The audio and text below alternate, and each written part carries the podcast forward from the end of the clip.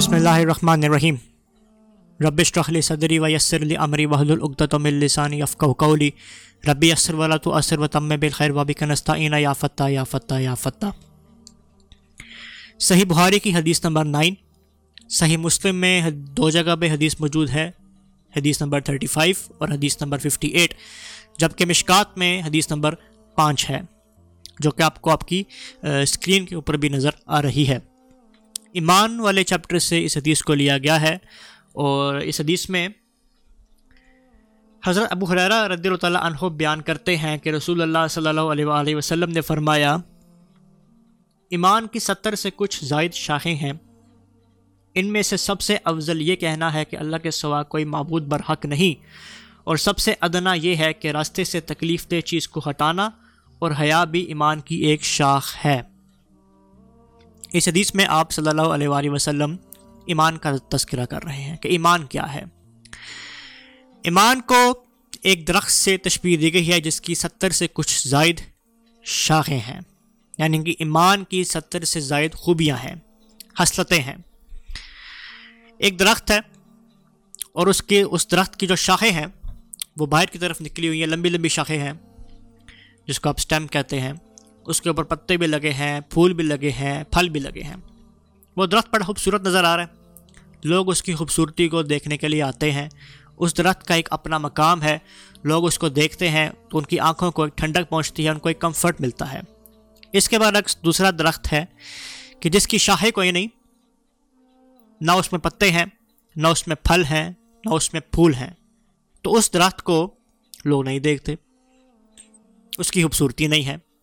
اس درخت کا کوئی مقام نہیں ہے۔ سیم یہاں پہ ایک ایمان والا شخص ہے جو ایماندار بھی ہے اور اس کے اندر ایمان والی ستر سے زائد خوبیاں بھی موجود ہیں۔ تو اس درخت، اس انسان کو لوگ عزت کی نگاہ سے دیکھیں گے، اس کے پاس بیٹھنا پسند کریں گے، اس کی صحبت کو اختیار کرنا پسند کریں گے، لوگ اس کو دیکھنا پسند کریں گے۔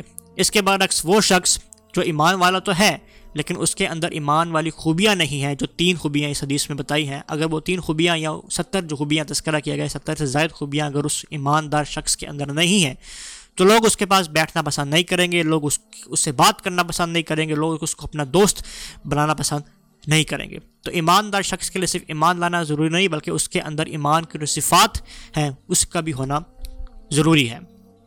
پہلی صف جو آپ صلی اللہ علیہ وآلہ وسلم نے آپ فرمائی ہے کہ ان میں سے سب سے افضل یہ کہنا ہے کہ اللہ تعالیٰ کے سوا کوئی معبود برحق نہیں۔ اس کا سارا ایمان صرف اللہ تعالیٰ کیسے ہے۔ اپنا سارا یقین اللہ تعالیٰ سے ہے۔ اللہ تعالیٰ سے ہی مدد مانگتا ہے اور اللہ تعالیٰ کی ہی عبادت کرتا ہے۔ ایا کا نابود و ایا کا نستعین۔ اللہ کے سوا وہ کسی سے امید نہیں لگاتا۔ یہ ایمان کی پہلا پہلی صفت ہے۔ اس کا یہ ایمان ہے، اس کا یہ بلیف ہے، اس کا یہ یقین ہے کہ انسان کے ساتھ جو کچھ بھی ہوتا ہے اچھا ہوتا ہے یا برا ہوتا ہے، اس کے قسمت میں یا اس کی زندگی میں جو کچھ ہو رہا ہے، وہ صرف اور صرف اللہ تعالیٰ کی مرضی سے ہو رہا ہے۔ اس کا یہ، اس کی ایک صفت ہے کہ وہ جو کام بھی اس دنیا میں کرتا ہے، اپنا جو عمل بھی اس دنیا میں کرتا ہے، وہ اللہ تعالیٰ کی مرضی سے، اللہ تعالیٰ کو رضا سے، اللہ تعالیٰ کو راضی کرنے کے لیے کرتا ہے۔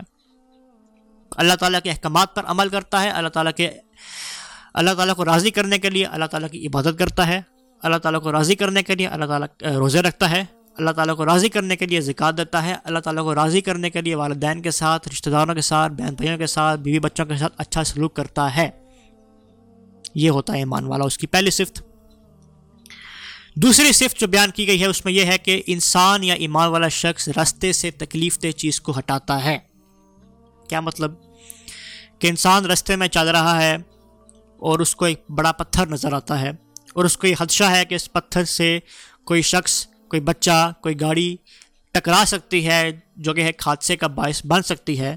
تو وہ ایمان والا شخص کیا کرتا ہے؟ پتھر کو اٹھاتا ہے، اس کو سڑک کے کنارے پہ رکھ دیتا ہے تاکہ لوگ آسانی کے ساتھ اس رستے سے گزر سکیں۔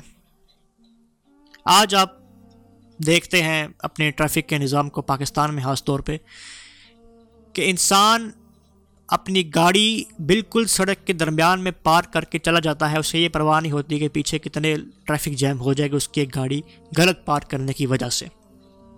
بلکہ افسوس ہوتا ہے ان لوگوں پر کہ جو مسجد میں، خاص طور پہ آپ بڑے بڑے شہروں میں جو بڑی بڑی مسجدیں ہیں، وہاں پہ لوگ آتے ہیں گاڑیوں کے اوپر نماز پڑھنے۔ تو ایسی جگہ گاڑی پارک کرتے ہیں، ہوتے وہ نماز پڑھنے کے لیے آتے ہیں، لیکن ایسی جگہ گاڑی پارک کرتے ہیں کہ جہاں سے دوسروں کو تکلیف ہوتی ہے۔ ایک ٹریفک جیم لگ جاتی ہے۔ تو کیا اس شخص کی نماز قبول ہوگی؟ بالکل بھی نہیں۔ ٹھیک ہے؟ تو انسان کو اس چیز کا خیال رکھنا چاہیے۔ اور صرف مسجد میں نہیں یہ آپ آج کل ایسے بھی عید آنے والی ہے، رمضان کا مہینہ ہے، تو آپ دیکھتے ہیں کہ ٹریفک جیمز ہیں۔ شاپنگ مالز کے باہر اور لوگوں نے غلط پارکنگ، جہاں پہ لکھا بھی سامنے ہوگا نو پارکنگ وہاں پہ لوگوں نے گاڑی، دو دو تین گاڑیاں پارک کی ہوں گی۔ ٹھیک ہے؟ اس مطلب اس صفت کا مطلب یہ ہے کہ وہ انسانیت کی خدمت ایک دوسرے مسلمان کو تکلیف نہیں پہنچاتا۔ دوسری مثال یہ بھی ہے کہ ہر بندہ، ہر گھر، دوسرے گھر کے باہر کوڑا کرکٹ پھینکتا ہے۔ اب اس کوڑے سے ایک بندے کو تکلیف ہو رہی ہے، اس کو بدبو آ رہی ہے، وہ گندگی اسے گھر کے سامنے آپ نے پھیلائی ہے۔ تو یہ بھی آپ نے کیا کیا؟ یہ وہ بھی ایمان ایمان والا نہیں ہے، اس ایمان کی صفت وہ بھی نہیں، وہ بھی آپ دوسروں کو تکلیف دے رہے ہیں۔ تو یہ دوسری خوبی ہے۔ تیسری خوبی کیا فرمائی آپ صلی اللہ علیہ وآلہ وسلم نے کہ حیا بھی ایمان کی ایک شاخ ہے۔ حیا کسے کہتے ہیں؟ شرم کو۔ ایک تو حیا وہ ہوتی ہے نا کہ آپ اپنے جسم کو چھپانے کے لیے لباس پہنتے ہیں تو یہ حیا ہے، شرم آتی ہے آپ کو، ٹھیک ہے؟ اس حدیث میں اس حیا کا ذکر نہیں ہے۔ اس حدیث میں جس حیا کا ذکر ہے وہ یہ ہے کہ گناہوں سے اپنے آپ کو شرمانا یعنی گناہوں سے اپنے آپ کو بچانا۔ حضرت ایک اسکالر ہیں، حضرت علامہ بیزاری وہ فرماتے ہیں کہ مذمت کا خوف کرتے ہوئے برے کاموں سے نفس کا سکر جانا حیا ہے۔ اپنے نفس کو قابو میں رکھنا حیا ہے۔ دو لفظ ہیں وقاحت اور کجالت وقاحت کہتے ہیں کہ انسان اتنا ڈوب جائے اپنی بغیرتیوں میں، اتنا بے شرم ہو جائے کہ وہ گناہ کے کام کرنے سے اس کو کوئی شرم محسوس نہ ہو۔ اور خجالت اسے کہتے ہیں کہ انسان اتنا شرمیلا ہو کہ وہ نیک عمل کرنے سے بھی شرمائے، جبکہ جو حیا ہے، وہ ان دونوں لفظوں کی درمیانی صفت ہے کہ انسان برے کاموں سے شرمائے اور نیک عمل کرنے میں پہل کرے، اسے حیا کہتے ہیں۔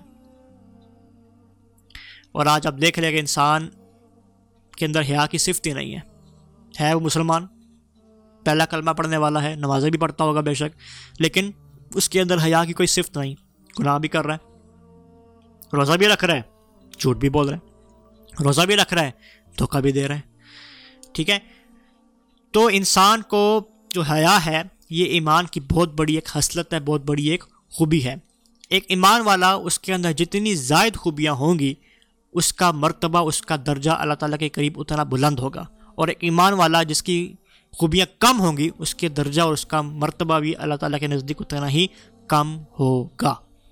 صرف ایمان لانا ایک ضروری چیز نہیں ہے، جو ایمان والے کے ساتھ صفات ہیں، کہ اس میں نظر آنا چاہیے کہ یہ ایمان والا ہے، وہ بھی اس کے اندر موجود ہونی چاہیے۔ یہ تھی ایک حدیث، اور آپ اپنے گریبان میں جان سکتے ہیں کہ ہم کو نماز پڑھنے والے ہیں، روزہ رکھنے والے ہیں کلمہ پڑھنے والے تو ہیں، لیکن کیا ہمارے اندر یہ خوبیاں ہیں؟ خاص طور پہ جو دوسری خوبی ہم نے میں نے بتائی، اس حدیث میں بتائی جا رہی ہے کہ تکلیف نہیں پہنچاتا دوسرے مسلمان کو، وہ انسان۔ آج آپ دیکھ لیں اپنے اس حدیث کے ریفرنس سے، اس کے گلی محلوں میں ہم کہاں کہاں اپنی گاڑیاں پارک کرتے ہیں، بازاروں کے باہر، مسجدوں کے باہر شاپنگ مالس کے باہر ریسٹورانٹس کے باہر، اور کتنوں کو ہم تکلیف پہنچا رہے ہوتے ہیں۔ انشاءاللہ نیکسٹ ویڈیو میں ملتے ہیں۔ اپنی رائے اپنی فیڈ بیکس کمنٹ سیکشن میں آپ دے سکتے ہیں. Thank you